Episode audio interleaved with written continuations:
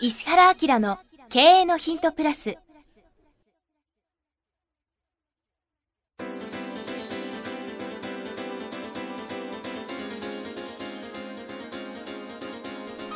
ポッドキャスト石原明の経営のヒントプラスは勝てるビジネスモデルや売れる仕組みの作り方。経営者や起業家が持っておくべき能力とその磨き方。リーダーの育成や強い組織の作り方などについて経営コンサルタントの石原明がリスナーの皆様からのご質問に直接お答えする形でお伝えしていく番組です。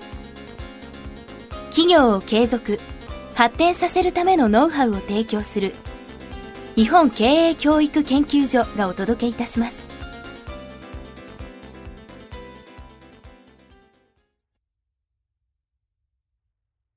こんにちは石山浩二です。石原明の経営のヒントプラス今日は第450回、えー、本日は大阪公開収録にてお送りしております。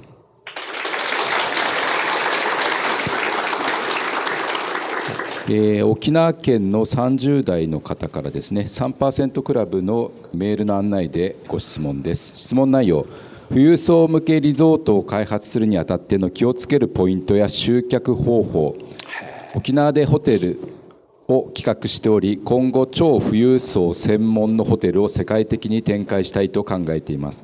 その時に圧倒的に振り切るポイントをアドバイスいただけないでしょうかということですね。これぜ多分前例がない初めて取り組むような感じでここの人役職何なの？書いてないです何も。本当、はい、まさかいる？いない？いた。じゃあ後ほどちょっとはいはい、以上ですかもうこれ。いやいやいやいらっしゃったの？沖縄から？すごいな。とりあえず2000億ぐらいありますかね今。本当に。これから作る。いやてかホテルそのものを作る計画はマジにあるってことだよね。あそうだよね。あ分かったはい。ということです。はい。はい。力来た。俺が行くって。もうこれはもう圧倒的に人材教育に成功できるかどうかだけだと思います。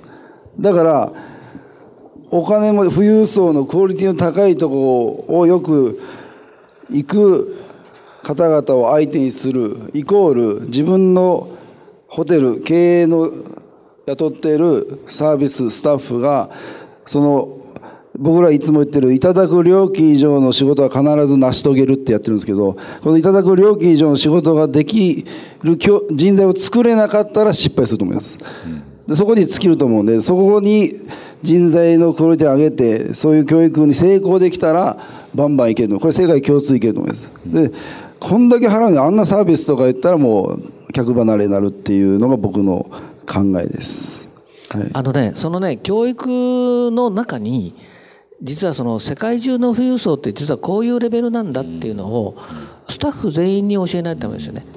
で実はね、えっと、日本はね富裕層ビジネスという意味で言うと世界中から全く取り残されちゃってるんですね。うん、あの僕ちょっとそのほら5月の末からあのモナコに行ってきたじゃん。ね、でモナコってやっぱりその富裕層が世界に何回かそこに集まるような場所なんですね。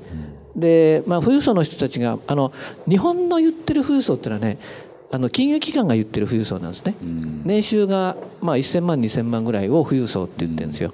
で何千な何こんな数いますよって言うんですけどうんと世界中はね桁の違う富裕層がねもうあの秒速で今生まれてるんですよね。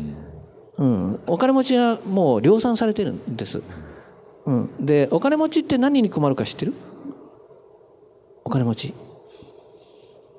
どうやって贅沢したらいいので悩んでるんですよ いやどうやってお金を使っていいかで悩むんですね、うん、先週もそういう話したけどさ各レイヤーレイヤーで悩みは全部あるんですね、うん、で困ったことに全部やっちゃってるから楽しいことがないんですね、うん、なのでもうどうやって僕のこの持ってるお金を楽しく使わせてくれるのっていう話です。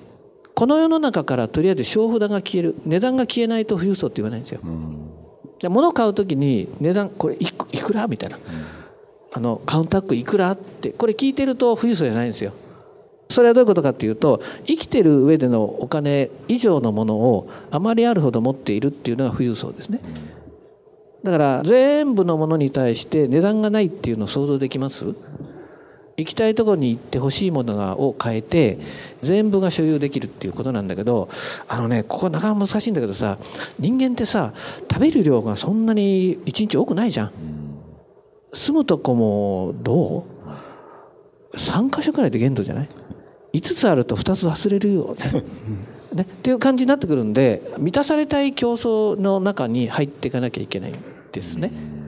うん、であの、まあ、さっきの話で言うとね海外から日本に来る方たちの、まあ、お金持ちの方たちがすごい不安があることがあってそれは何かっていうと日本のホテルの宿泊費用が安すぎて怖くて泊まれないってことなんですよ。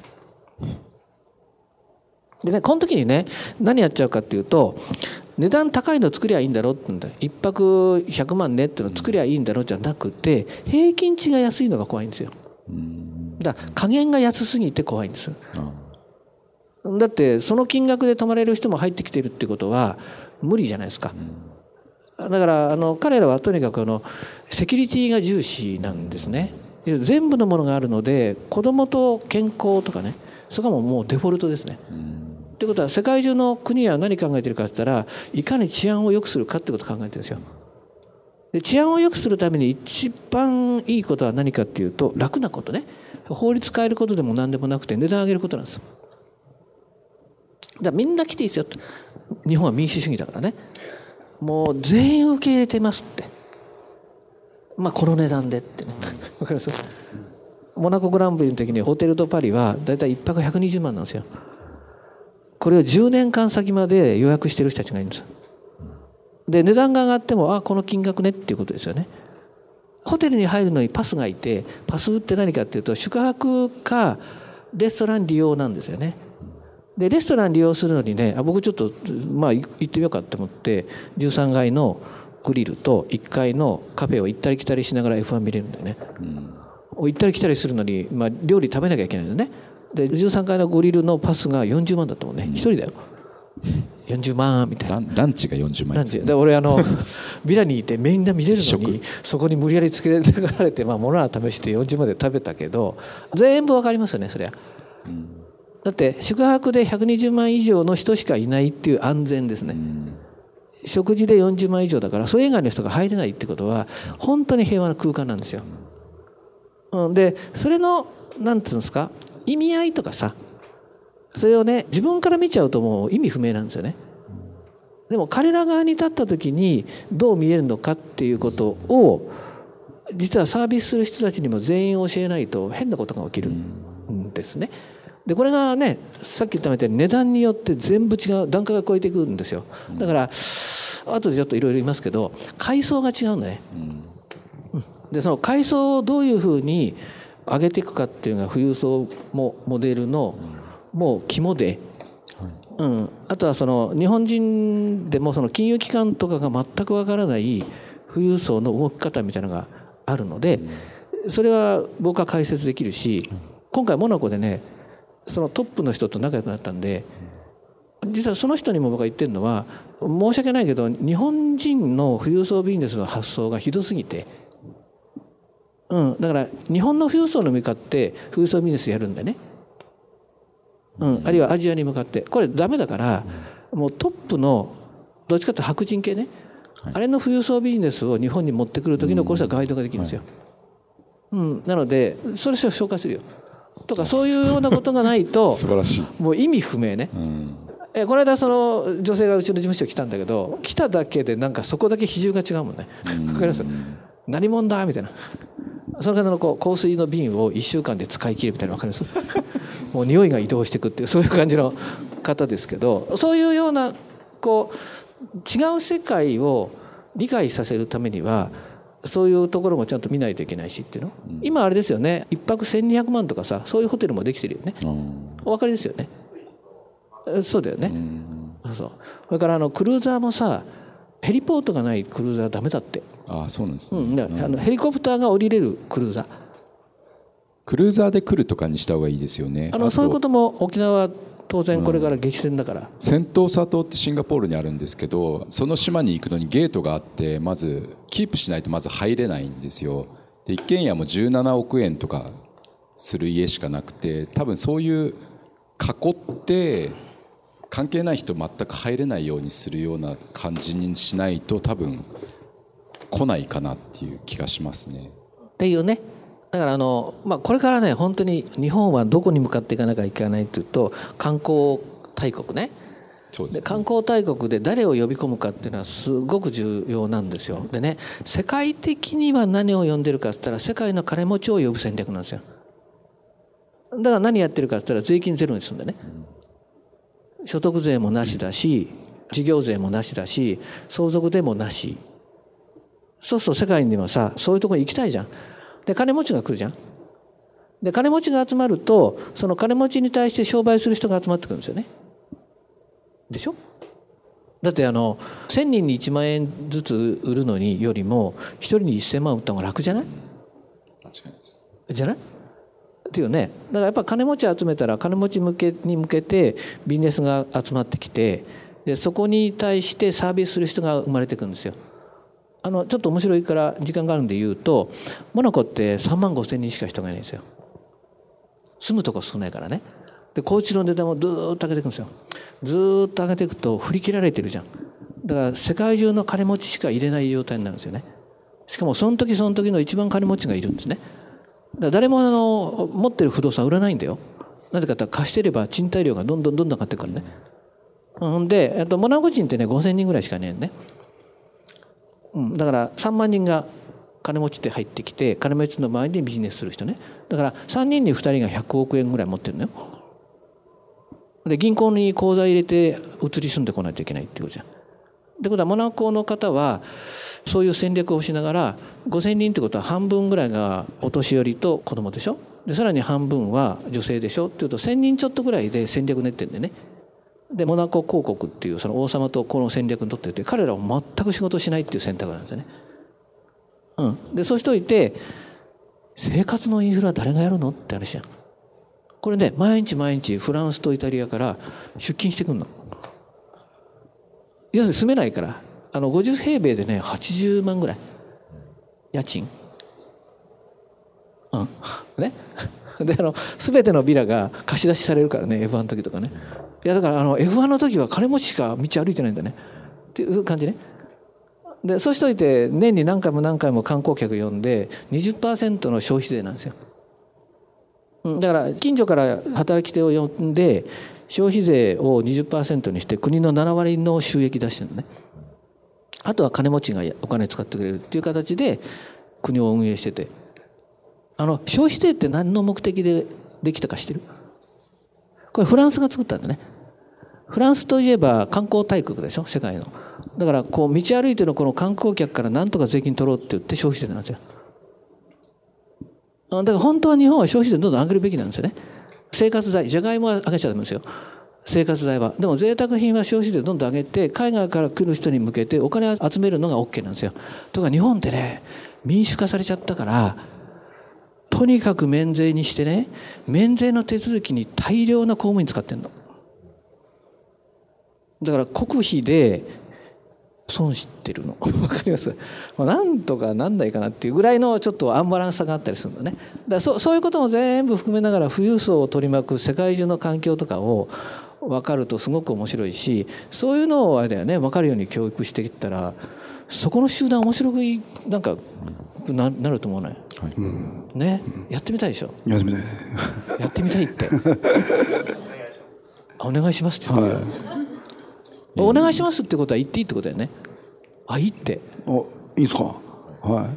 教育には自信があるんでね。だよね、はもうあさってぐらいに行くよ沖縄に。え行くよね。だって経営者で時間全部空けてるから。あ宮古島あ宮古島残りはあの懇親会でお願いします。は もうすみません、だいぶ巻きが入っていて、僕に今。い でもそういう感じねだからもうあの僕らが今想像していること日本で言ってる富裕層ビジネスはもう全然いけてないって分かったんですよ。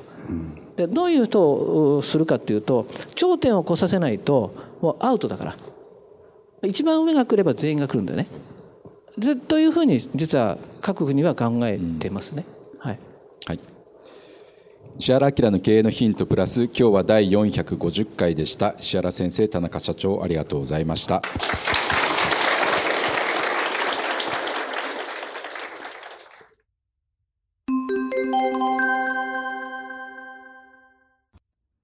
番組よりお知らせがございます。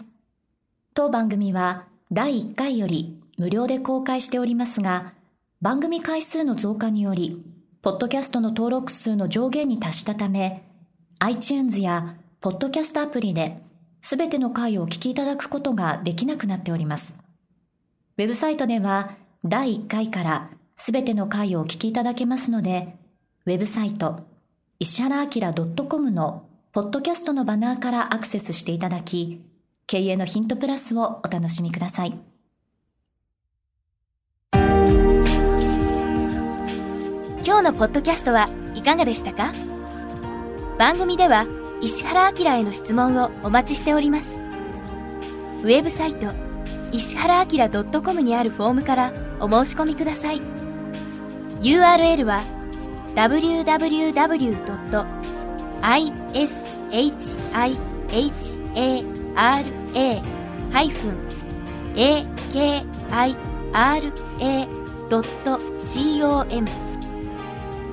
www.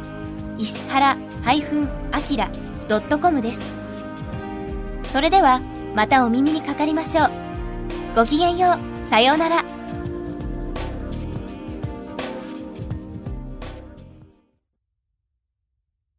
この番組は提供日本経営教育研究所ナレーション岩山千尋によりお送りいたしました。